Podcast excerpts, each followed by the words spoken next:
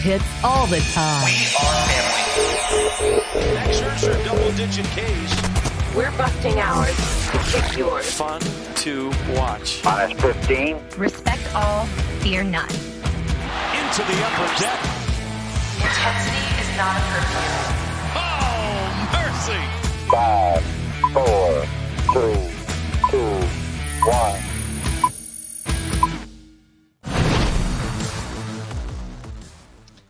From inside the warehouse at Park at Camden Yards, it is the MASN All Access Podcast brought to you by Marymount University. Visit MarymountSaints.com to learn more about your uh, our student athletes and programs today. Paul Mancano, Bobby Blanco, back in the MASN Web studio. Bob, today was, I feel like the first day, one of the first days that felt like fall. It was a very Yeah. depressing feeling outside. Depressing. I mean, I like it, but it also kind of means things are coming to an end. Yeah, I think um, typically fall is a like a, there's a, there's a seasonal.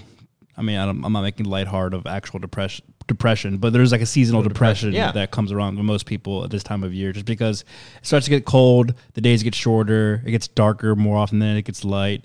That's very natural, but I, I think today is, beautiful day. I love this, te- like the mid 70s with a slight breeze, not a cloud in the sky is just chef's kiss of a day for for me. That reminds me of early fall and like early spring or mid spring. And it rem- reminds me of like uh, early fall Sunday football. yeah, is around the corner. It also reminds me of like first day of school. Like a lot of Yeah. schools went back to a lot of kids went back to school this week. Yes. Or, or, like my mom went back to school. Her kids, she's a, she's a teacher. Uh, her, her kids came back started yesterday, and it's this feels like very first day of school feeling. yeah, I was walking in. and I was like, I feel like I should be in the bookstore. Yeah, I forgot uh. something. Hold on. Did I, up, oh, no pencils. Yep. I still have nightmares about like not getting enough credits. I always have nightmares of like, Paul, Dude, you didn't get enough worst. credits to pass. It's the worst go feeling. back. and that, it's only happened from like high school on. Yes, like, it's, 'cause yes. it's like I like I definitely forgot Mr. Sampanero's paper, or I definitely did not do this reading for this class. Yeah. And just that like it's like I don't know. If, have I talked about this Brian Regan bit like? Uh, Brian Regan, the stand-up comedian, when you're just like lying in bed and you just like sit up and like, oh no, that was due today. yeah, yeah.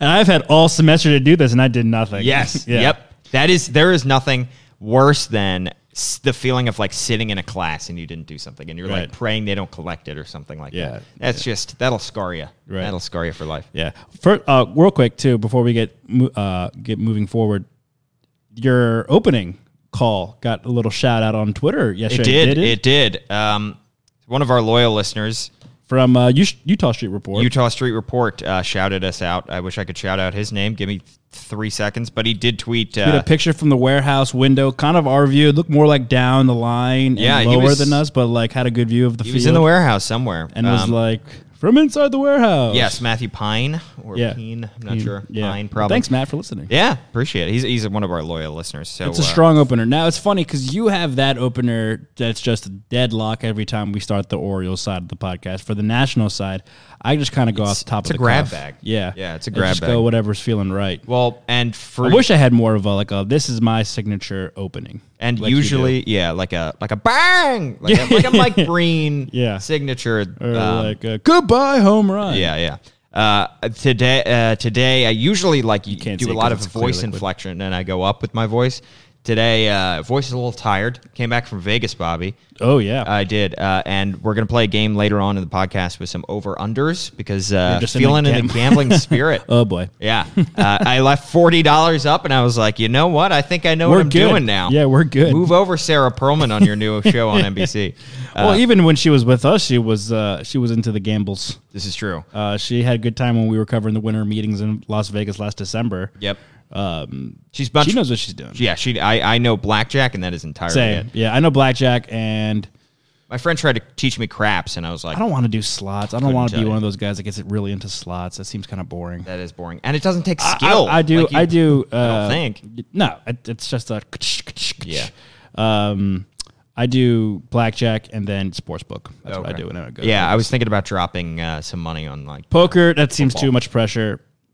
Uh, Craps, no clue how to play. Still, I, is- I I sat there watching him for like ten minutes, and he was trying to explain it, and I was like, that's not a game. That is just a thing. People throwing dice, and the guy decides you win or you lose. That's not an crapshoot. actual game. Yeah. Um. Yeah. Again, poker. Uh. There's like a couple other. My my grandfather was a, is, was and his side of the family are big Vegas people. So like the one time we all went together, he was trying to show us how to play different games, and I'm Mm. forgetting the, what his specific game was. Another card game. It was like Chinese something. I don't know, but I was just like. Go, good job, Grandpa. you do that. I am gonna watch and not play because that looks Yeah. complicated. It is kind of fun to watch people play. Yeah, people who know what they're doing. People know what they're doing. Right. Yeah. Um, I also did the lamest thing of all time when I went to Vegas, which was at my friend's request. Well, begging, frankly. Uh, we were all going as a group of friends, and he was like, "We got to go to Blue Man Group," All right, and I was like, "Why?" all right. So we went to Blue Man Group. It was like a hundred dollars a ticket. Because it's Vegas. because it's Vegas, and I guess that's the only place you can see Blue Man Group. Bobby, I am not exaggerating. It was one of the worst hours of my entire life. it was terrible, absolutely, absolutely terrible, terrible. And I don't. th- It's not to say that these three Blue Men are not talented. They they definitely are. They're great drummers. The show itself was just lame. it was just It was just so bad. there was like it, it, it was an only an hour long, which is really short. The the humor obviously they, they don't talk. Right, They're right. Uh, like aliens or I don't even know what the, the bitch I'm is. blue. If I was green, I would die. They didn't If even play that blue. song. That's all right. That's that's just seems like an oversight to me. Yeah, and there are more golden opportunity. There are more people on stage than the three blue men. There's like a band behind them that are wearing like what look like laser tag suits, and they're like playing bass guitars. That's pretty cool. Eh, yes, but also I, I came. Wait, are you sure they're not like you know how like in like play production? Well, you know you you were in theater, but like Yes. they have like people who are part of the set. Like you know they're dressed Oh. as like a tree or like a wagon, and like they move with the actors, like Right. as if the scene is moving. Was it like that, or were they No, just standing no. in the background playing instruments? They were just standing in the background, like grooving on their bass guitars. Oh, yeah, that's bizarre. it was. Um. The humor. There was a whole bit where they ate a Twinkie. It was like, what is going on? I- What- why are we here? I know. It's make like your friend go buy you dinner afterwards. I'd like that was a waste of hundred bucks. he walked. We walked out. You're, oh, you owe me a steak. Well, he he paid for the tickets and then he was gonna Venmo request me and I was like, yeah, make sure you Venmo request me. He's like, should I? I'm like, No, I was like, dude. No. We we walked out. And my my other friend hated it too, and he was like, he felt just terrible because he could tell terrible. that the whole thing is like also toilet paper. They shoot toilet. They give you toilet paper when you walk in.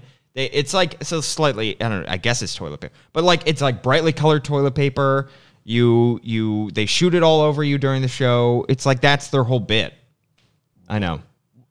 The tickets toilet paper or No, no, they like give they scan After your you, ticket. After like, you walk in, they just hand you a like, roll of toilet yep, paper. They're like, welcome to the show, and here's your toilet paper. yeah, Yeah, here's your Charmin's. Yeah. All right. it's it's a little stronger than Charm. It's like a Scott's toilet almost. Charmin's. toilet paper. Uh, dang. All right, that's bizarre. Along those lines, when one of the, I actually went to New York a couple weeks ago, You did. and um, I'm not comparing New York to Vegas, but uh, I remember the first one of the first times that we did like a family trip to New York, Mm-hmm. like the four of us, my sister and my my parents. We we saw shows. We didn't see like any like actual like Broadway theater shows, but we saw Stomp, which I loved. Oh, really? Stomp is awesome, which I think is kind of comparable to Blue Man Group. I don't think there's It's, I think it's more talented. yeah, it, it was awesome. I love, and this is also like eight year old me. I love Stomp. Uh. then we saw Riverdance, and that was just That's pretty cool. miserable. Really? I hated it. Again, eight I years eight either. years old. Oh, yeah. and I was like, it's also like after seeing Stomp, I have like this high expectations of Yeah. of like Riverdance, and like I'm half Irish, so like Irish dancing. So I'm- that's I'm what all it is. about It's like that. Irish step dancing. Yeah, it's yeah, it's like Irish step dancing. Um, but it was like I remember being like after what felt like an hour, Yeah. Going back into the lobby, like, all right, we're done. It's like, oh no, this is intermission. We have another hour left. And I was like, huh? What? Yeah. I want to go. this is awful. Yeah. I'm so bored. My sister loved it, but I was just like, nah, I'm I'm out. I'm about to I'm set off so bored. today's producer, which is Amy Jennings, but I went to see. I was actually in a couple balletic performances I was in the Nutcracker when I was in high school. It's a whole thing. I got dragged in. There were some cute girls. It was. Uh, I got. I got pulled in. Paul, you don't have to be ashamed of liking you. I didn't like it's it, Well though. documented. You're a theater guy. Yeah, yeah, yeah. But ballet, cool now. I am not a fan. And and Amy Jennings, our producer, has uh, performed ballet quite a lot. And I went to see my friend who I met through that in a performance, and I was like, "This is terrible." I was just like, terrible. and I'm sure it was good ballet, but I'm sorry, I was just so bored. It was it was the Wizard of Oz in ballet form. I was like, just why can't the Scarecrow just speak? why can why is no one talking? yeah, yeah. yeah. Um, There's a script. It was written like 70 years ago. You yeah. can use it. We have a full feature length film of actual words being spoken that we can go off of. Uh, I feel like back to the Riverdance thing. I feel like as an adult now, I would probably enjoy it, but now just that one experience, I just have no interest in Yeah. going back and Y- seeing it. yeah, there was no reason to yeah, go it's like you know what? Nah, I know I didn't like it as a child. Again, Yeah. as an adult, I might enjoy it, but. As a, I'm like, nope, that one experience kind of ruined it for me. It's like when you eat something like a lot of it, it makes you sick. It's like I'm never having that again. Yes, yeah. Even if it's a good thing, right? But like you It's got like, sick I that just day. Can't I can't do it. I can't stomach it again. I Yeah. can't stomach Riverdance again. Probably. One more thing, I eventually think maybe we'll talk about baseball in this podcast. Um, I Hamilton came through Baltimore recently, and I am a big Hamilton guy.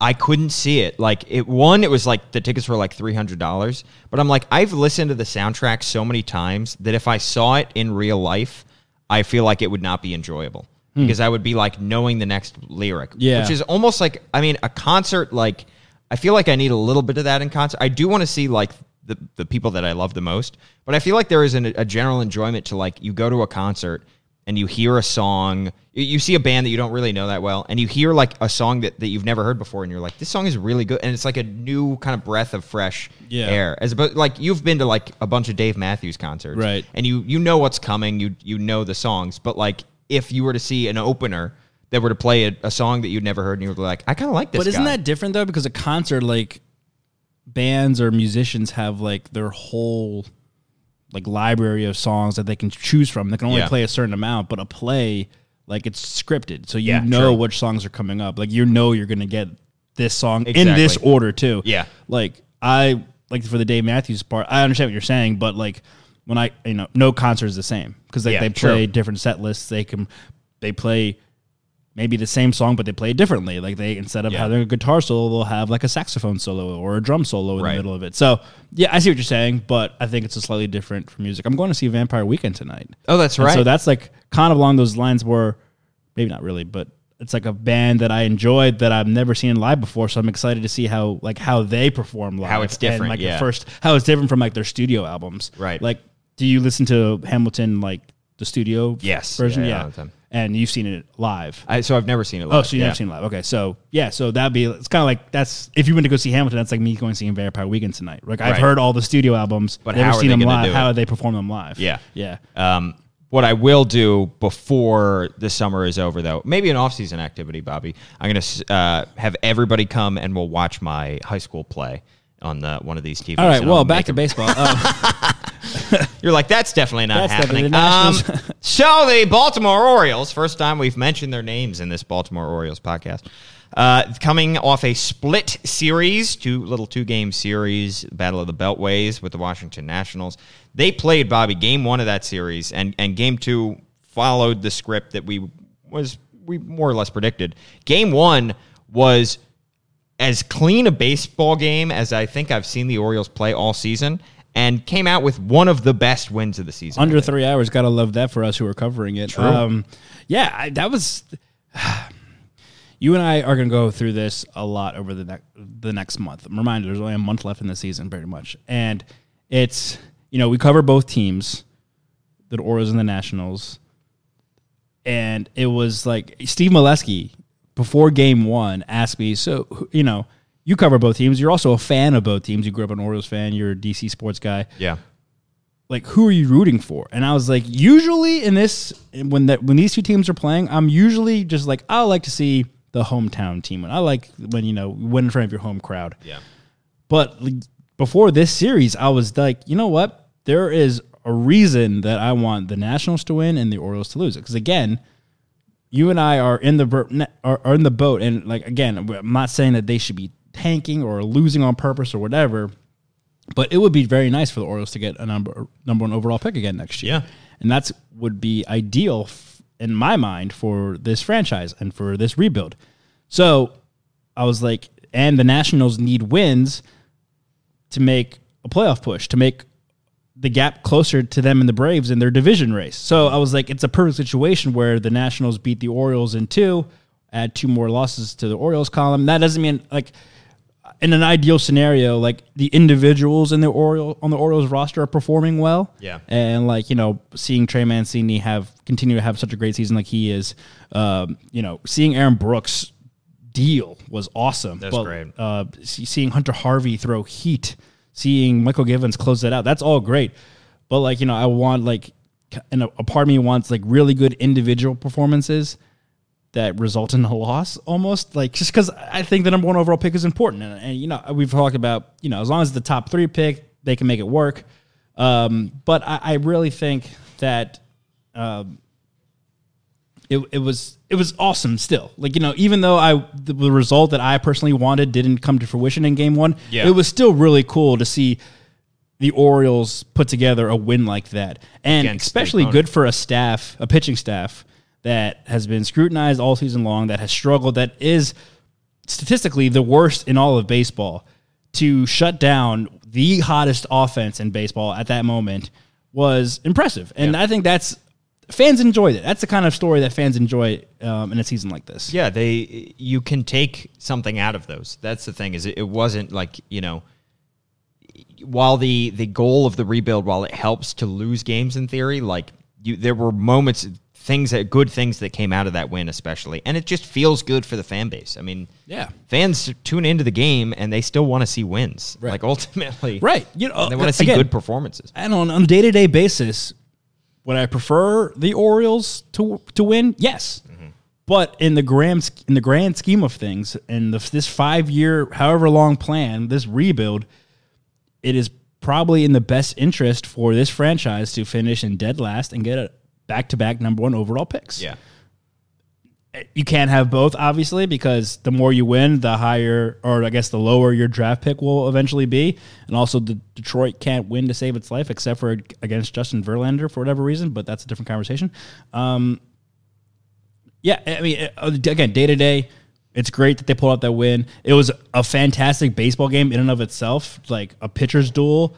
Corbin got hit around a little bit in the first inning, but from then was nails, and Aaron Brooks was nails through what was it six or 7 uh, and then the bullpen uh, again, the bullpen that has just been you know maybe the most ridiculed bullpen outside of DC in all of baseball. Like you see Hunter Harvey touching 98, 99, 100 on a, on a blowaway strikeout of Asdrubal Cabrera. Yeah. with the bases loaded. Um, in the in the eighth inning, I mean that's just exciting stuff, and that's the stuff that fans want to see on a nightly basis, but maybe not in the overall picture. Well, with about a month left of the season, at this point, the Orioles are sitting 44 and 89.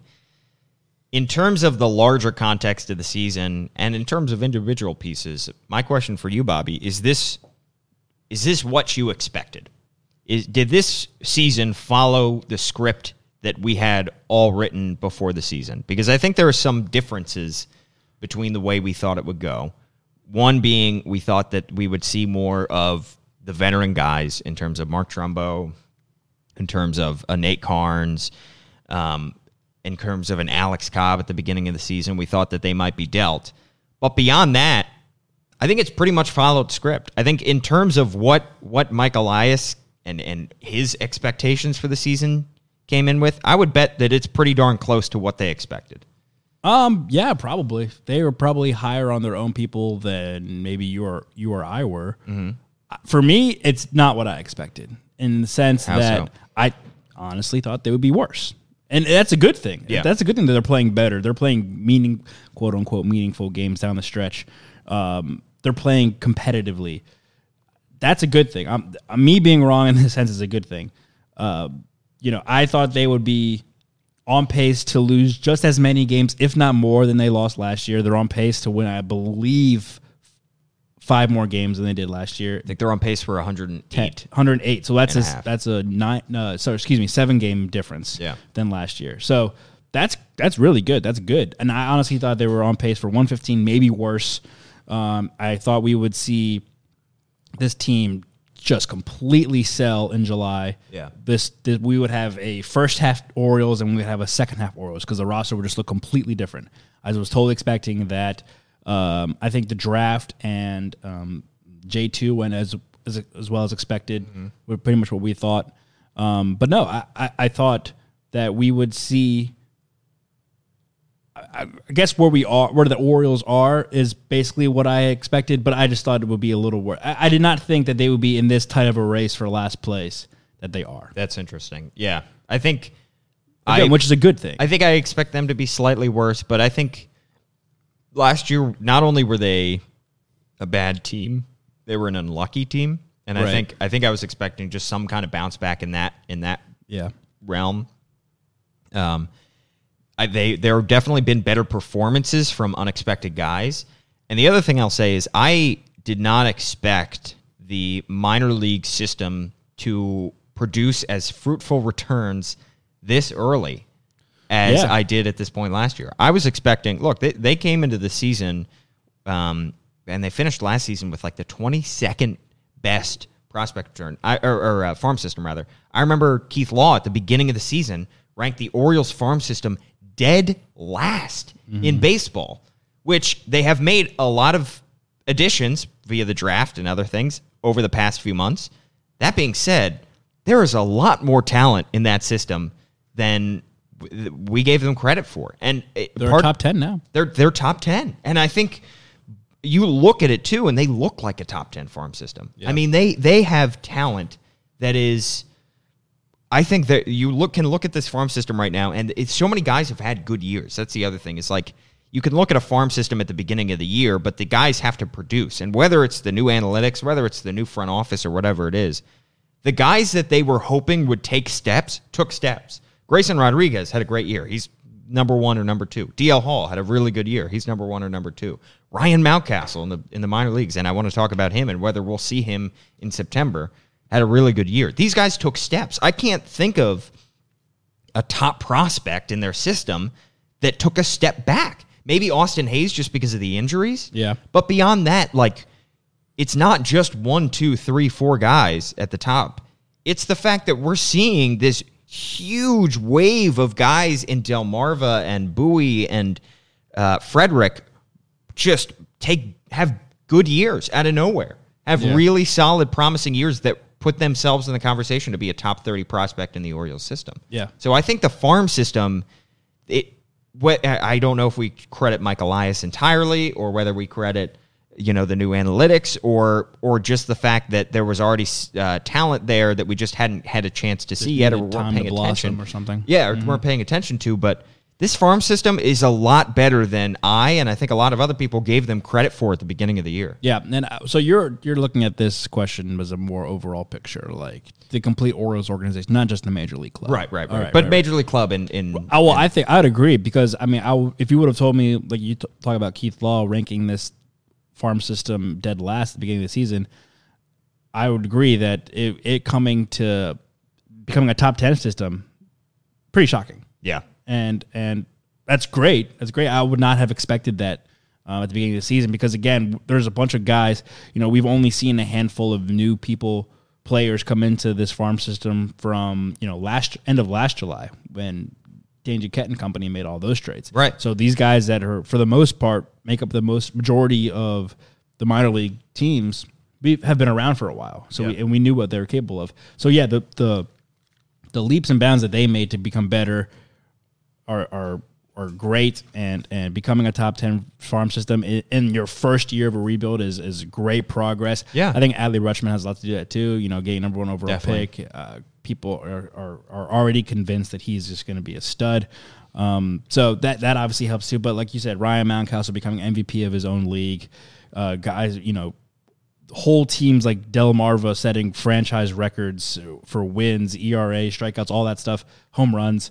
Uh, Bowie on the cusp of making a playoff appearance is Yeah. again. So you know, I think I think what every I want to say every level except for Frederick, oh, Gulf Coast, the Gulf Coast League. You know, their season was cut short, but they finished atop of their division. Um, for the first time in a, in a while. I mean, that's just Yeah. the Dominican, even all the way down the Dominican Summer League. Yeah. like they, I think, were close to making, or maybe if not, they did make the playoffs for the first time in a, in a while, if not ever. So yeah, you're right, top to bottom, just a complete turnaround uh, for this team and this organization. But back to the major league club, you know, I I was not expecting. I don't want to. This this is a tough. To, this is might might be tough to phrase. I was not expecting the guys to be like this all in and competitive from start to finish. You know, I I was definitely anticipating. You know, out the gate they're going to be trying their best. They're going to be, tr- you know, there are going to be certain players. This also goes along with my idea that a lot of guys would have been traded. More guys than just Right. Andrew Cashner would have been traded off in July or even before then. But I thought there will be a time, especially August, because the dog days of August, I mean, it's just it feels like it drags on and on. And for this team particularly, rosters haven't expanded, so we don't mm. we wouldn't have maybe the possible minor league call ups that we were waiting for. So August, I felt was going to drag on. You know, tough losses. We talked about how brutal that schedule was, and you're facing the Yankees, Red Sox, Astros a couple times. I just thought, you know, there might be a time where they would check out, and that hasn't been the case, and that's great. I mean, you, even though they lost Wednesday night in DC to the Nationals, you know, they could have rolled over after going down five nothing in the first inning and facing the best pitcher in baseball and Max Scherzer. Yeah. But they ended up cutting. They came back and they had a. Ch- I mean, you know, they chipped away. The final score was eight If- to four, I believe. But Yeah. like, you know, that's better than eight to zero or eight to one. So, and we talked about it all the times against the Yankees too. You know, yeah, the final score shows that they got blown out. But if you actually watch the game in entirety, they came back and um, and made it closer than it actually was. Oh, there was a time. I think it was eight four. Well, they were up. They were down five nothing after what the first inning, and they got back into the game. And then there was a time later on in the game where DJ Stewart came up, runners on the corners. It's an eight four game. I mean, he gets a hit there. It's eight five. He hits a home run. It's eight seven. I Yeah. mean, you know, Yeah, like yeah. there's so they definitely there were. You know, it was never ridiculously close, but they were in the game. Right, they were right. in the game. and I so I, I, I definitely applaud the the Orioles Yeah. for that. I mean, again, and also that's part part of the reason because like we know Trey Mancini was going to go all in the whole season. We knew Chris Davis, while he would struggle, was still going to try to try his best. We Yeah. knew like guys like Bundy, you know, John Means was a revelation, but we knew like guys like Bundy, Cashner. Obviously, things didn't work out for Alex Cobb. Um, and then the bullpen, like Richard Bleier, Mychal Givens, were going to give it their all. Miguel Castro, give it their all whenever they were called upon. Right. Uh, but we just knew they would struggle, and the fact that no one checked out, and there was also a handful of players that we have never like really gotten to know or seen before. Yeah. like Jonathan Yar for only half a season, Hanser Alberto, Renato Nunez, Richie Martin Jr. Yep. Um, we didn't know how they were going to react to this, you know, season in terms of how it's going to go and losing as much as they are. And to their credit, they've they've just kind of ran with it and still going day in and day out, giving it their all. And I'm not going to say that they went and found any star players in terms of when they had that off-season swell where they picked up the Hanser Alberto and they and Dwight Smith uh, Jr. and they picked up Rio Ruiz. They didn't find. I wouldn't say they. The results are pretty much in. They didn't find any gems, but they found some league average players, and there's a there's a use for league average players. Yeah. like it's not like these. You know, these guys are playable on Yeah. on playoff. The, the the teams have to be so big and when teams play 162 games, there's a team that wins 100 games. There are going to be some league average players that get that end up playing 100 games or whatever it is because of injuries because they just need warm bodies to throw out there. And credit Mike Elias, Hanser Alberto, I would say Rio Ruiz. I've been especially pleased with. Um, Dwight Smith Jr., although he has been injured, uh, and then you know on the on the pitching side, the uh, John Means coming around. Right. These guys aren't I'm, I'm thinking, superstars, right? Well, I'm thinking like a- league average players. The, exception, this entire roster, particularly the um, position players, the exceptions are Richie Martin and now DJ Stewart. Everyone else are playable major leaguers. They're Yeah. like a, sta- a quote unquote established major leaguer. Now they're not all stars. All of them, but Hmm. they can plug. You can plug and play them at the major league level. It's not Yeah. like you know how teams go through a rebuild and the joke is that oh they're just a minor they're basically a triple A Right. you know you're oh you're facing the Orioles they're basically a triple A club that's not really the case here Yeah. because all of these guys aside from the guys I've just said and maybe a handful of people in the bullpen are have major league uh, a strong amount of major league experience under Yeah. their belt. I could see.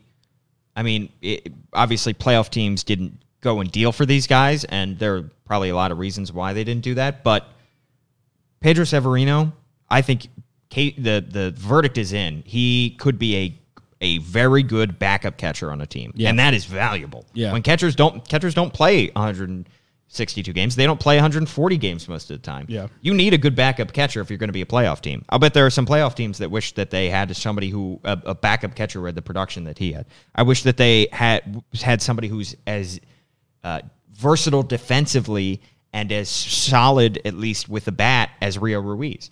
I mean, there are guys on this team, Renato, Jonathan Villar. d- guys that had the pop of of yeah, or a, a 2020 guy in Jonathan Villar. Right. Guys that had the have the pop of Renato Nunez to bring off your bench when you need a hit here. So guy rosters need to be big, and they he found league average players, like you said, Bobby. These are there are guys, there are absolutely guys that I think you look at and you say this guy, whether it it's right now, he just does not deserve to be in the major leagues, or he, you know his play hasn't warranted that. But for the most part, they're regulars. These guys are major leaguers. Right. These guys are major. Yeah, leaguers. they're not going to command seven years, one hundred eighty Yeah. million dollar contracts, but they can give you solid at bats. They can play defense, and they can give you experience, whether off the bench or in case of emergency. And and how many World Series do we sit?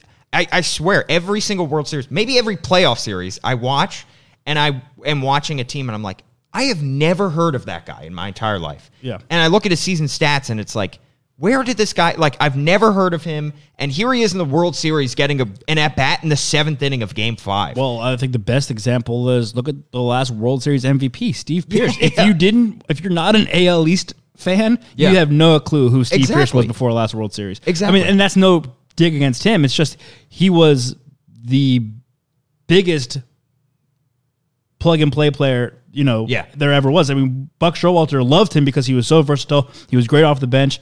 In case of emergency, in terms of injury, you can play him, and he would give you, you know, solid quote unquote minutes. You know, Yeah. and, and now he's a World Series MVP. Yeah. those guys are become so valuable come October and deeper into the, the playoffs that you go because you need role players when your superstars, you know, may not not struggling, but late inning pinch hits, pinch runner, you know, defensive substitutions. You need guys like that. Yeah, and I think of like David Freese and the the Cardinals were so he was not the best player on that team. Yeah. and he was probably not even close. But like, so playoff teams. The, these are guys that have carved out roles for themselves in Major League Baseball, and that matters. Um, one, we, I touched just because I teased on it earlier. Ryan Mountcastle. Do you think we're going to see him in September? Right now, he's hitting 308. He's got 22 homers. He does need to be need to be added to the 40 man this offseason in order to be protected from the Rule 5 draft. That's definitely going to happen, obviously, but will we see him play games in September? I'm gonna say no. Okay. I'm gonna say no. I, I just think he's 22. He just came off a fire season at AAA. Yes, you, they're gonna protect him um, come this off season, but I don't think there's need to rush like to rush what's him. to rush him. What what's what's what will we gain by having Ryan Mountcastle come up here and possibly fail?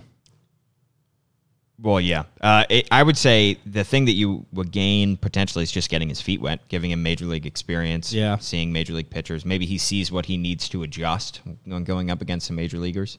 Right, but the end game here, especially for him, would prob- probably be, you know, next year, two years, three years down the line. I mean, I don't know. We saw with the Nationals, they brought up Carter Kieboom, and he came up too early. I mean, he was great his first three games, but then he was hitting under 200 for the rest of the way. And, you know, they'll probably call him back up again this, but that's because the Nationals are in the midst of a playoff hunt and Right. they, they're going to need bodies. The Orioles, I mean, I, I I wouldn't be surprised if they did, but if it's my call, it's like, you know, let's just protect him and then we'll we'll get his feet wet next season. Because again, next season, you know, it's not like the Orioles are going to be immediately competitive next year too. You know, they can get his feet wet.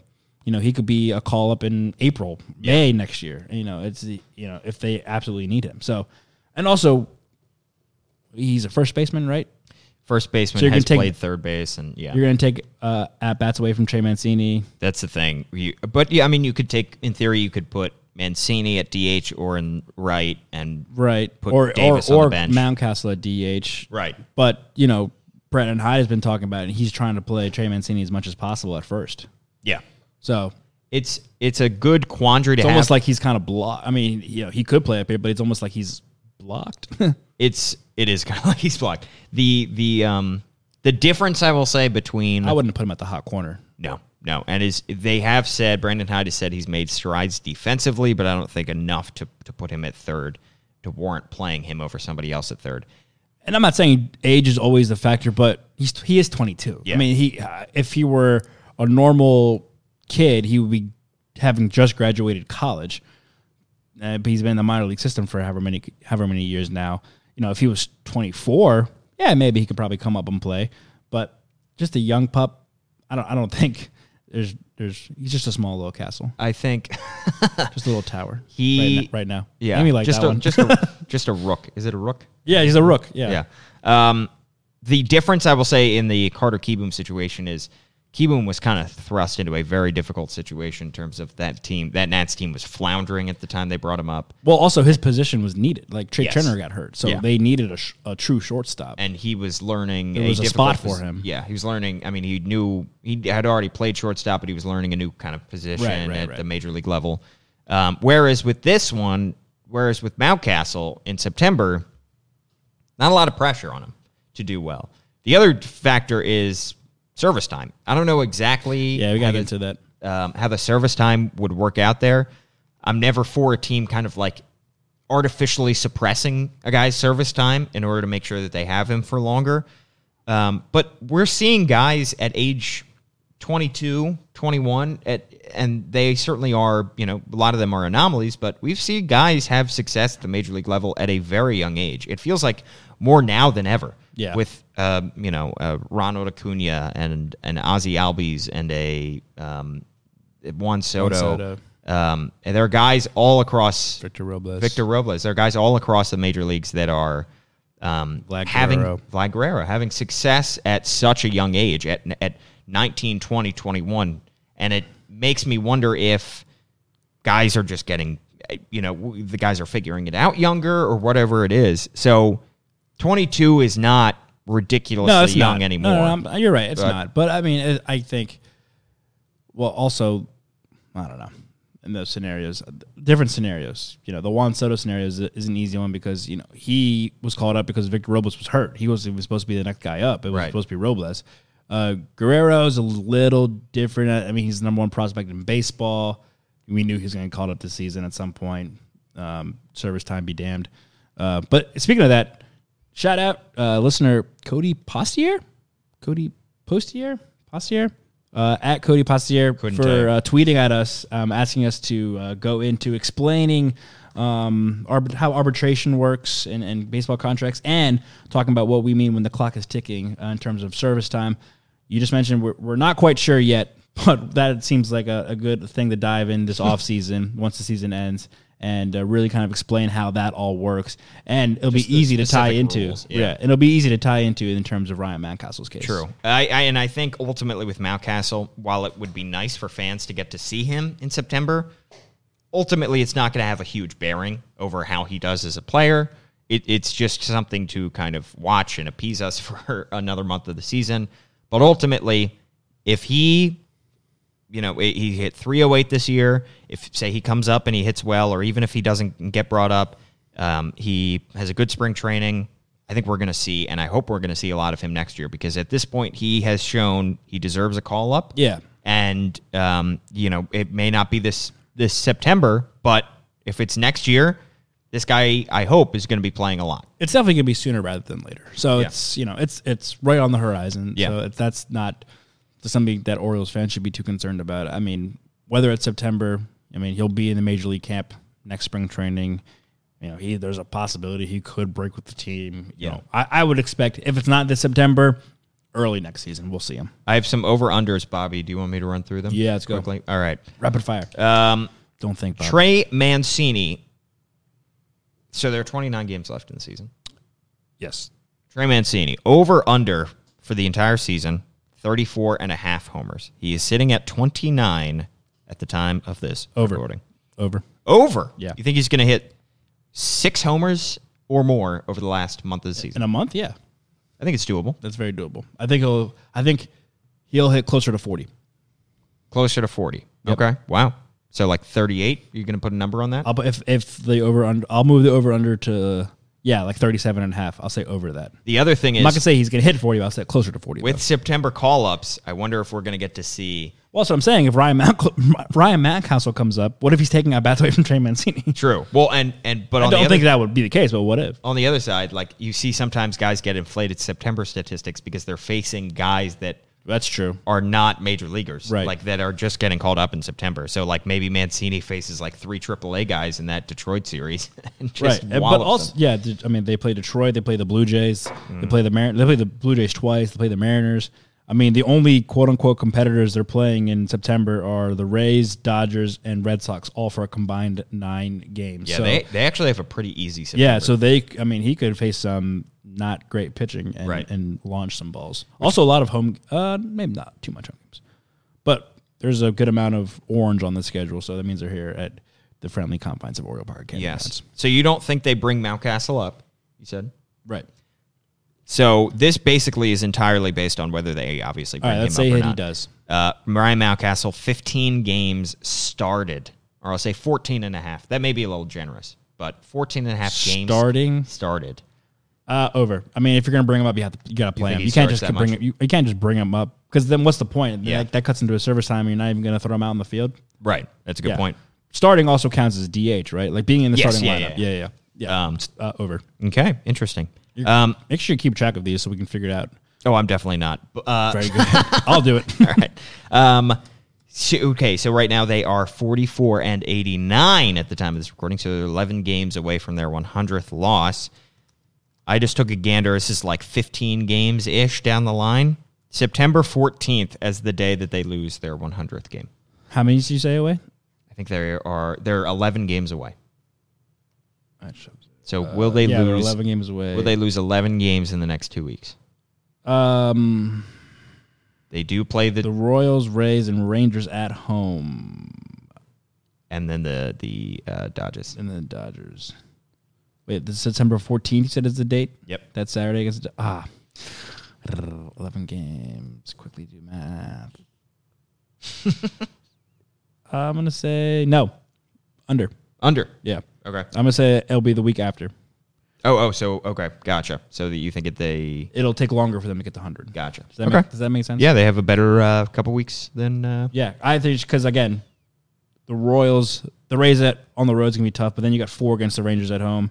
The Dodgers are gonna be tough, but then the Tigers, I, I, you know, I think the Dodgers will put you closer to 100, but you'll be able to push it over. I don't know how the Yeah, the over later. under, but yeah, we'll push it later because you're playing the Tigers. All right.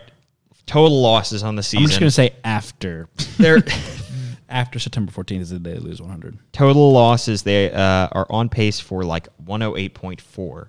So my line is 108.5. Do they finish with uh, 108 or fewer, or 109 or more losses? Um, I'm gonna say over again. Okay. So I'm, I don't think I don't think it'll be as bad as 115, but I think it's gonna be around the 110ish area. I think I think it. I would go under here. Um, Really? All right. So I'm saying BB over. I, this is the only one I've actually under. weighed in on, but I would say under just because of the. I'm gonna easy- copy and paste this and put it at the bottom of our doc. So we. tremendous just because of the easiness of the schedule uh, the rest of the way. All right. Jonathan Villar, as mentioned, having a 2020 season. He's got 20 home runs, 28 stolen bases. Will he finish with 34 or fewer stolen bases? 35 or more. So 34 and a half is the over under. I think I'm gonna go. Uh, I really want to take the over. I would Six more? that over. Oh yeah, six more. Yeah, over. Over. Yeah. Especially the more he hits higher in the lineup, the more he gets on Yeah. base, he'll he'll have more opportunities. That's fair. All right. Uh, Brandon Hyde ejections, 0.5. Ooh. so one more. Yeah, Does, one does he get ejected? Ah, man. I don't know how you guess this. Yeah. What was- kind of well, factors you. Tensions are getting hot. No pun intended on the weather, but like you know, we saw what happened in the Orioles dugout Actually getting Wednesday colder. night. Yeah. Um, you know, again, these guys are still competitive. They want to win. Brent and Brandon Hyde is front and center in that too. I mean, I think this is a lot of that competitiveness is stemming from the manager um, because he said, "My job is day to day. I want to win day to day."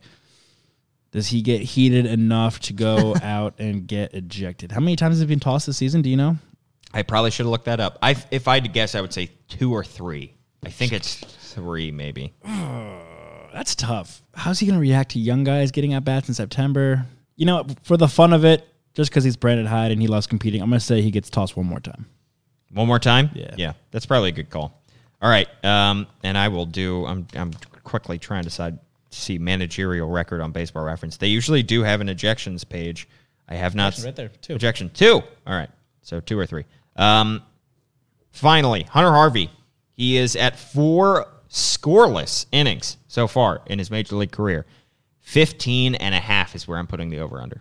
Will he make For appearances, will he make 15 and a half appearances? so 11 more. Or no, six, uh, 12 more. 12 more. These are tough, Paul. Yeah. I'm going to say yeah. Okay.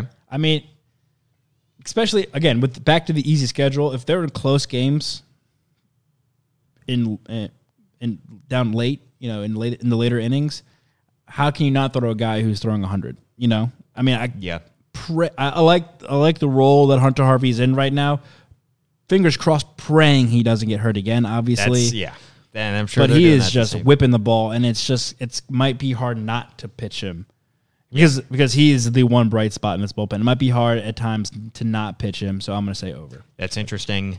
We may see some new pitchers in September that might, you know, give Brandon Hyde a few more options out of that bullpen. I think they're good. They they have his mind, his health in mind at all times. Yeah. So I don't know. I would. I might go under, but it's going to be close. Have they said anything? Do we know of like um, an innings limit? I don't know. I don't know, about. I mean, I I, I would guess that caution is on their side in terms Yeah. of everything they can do. All right, that just about does it for my over unders. All right, that's Um, going on. I've copied and pasted into our off-season par- portion of our Google Doc. that just about does it uh, for our show today. One more piece of advice: just don't go see the Blue Man Group. Uh, I'm Paul Mancano. He's Bobby Blanco. At Paul Mancano. At Bobby underscore Blanco.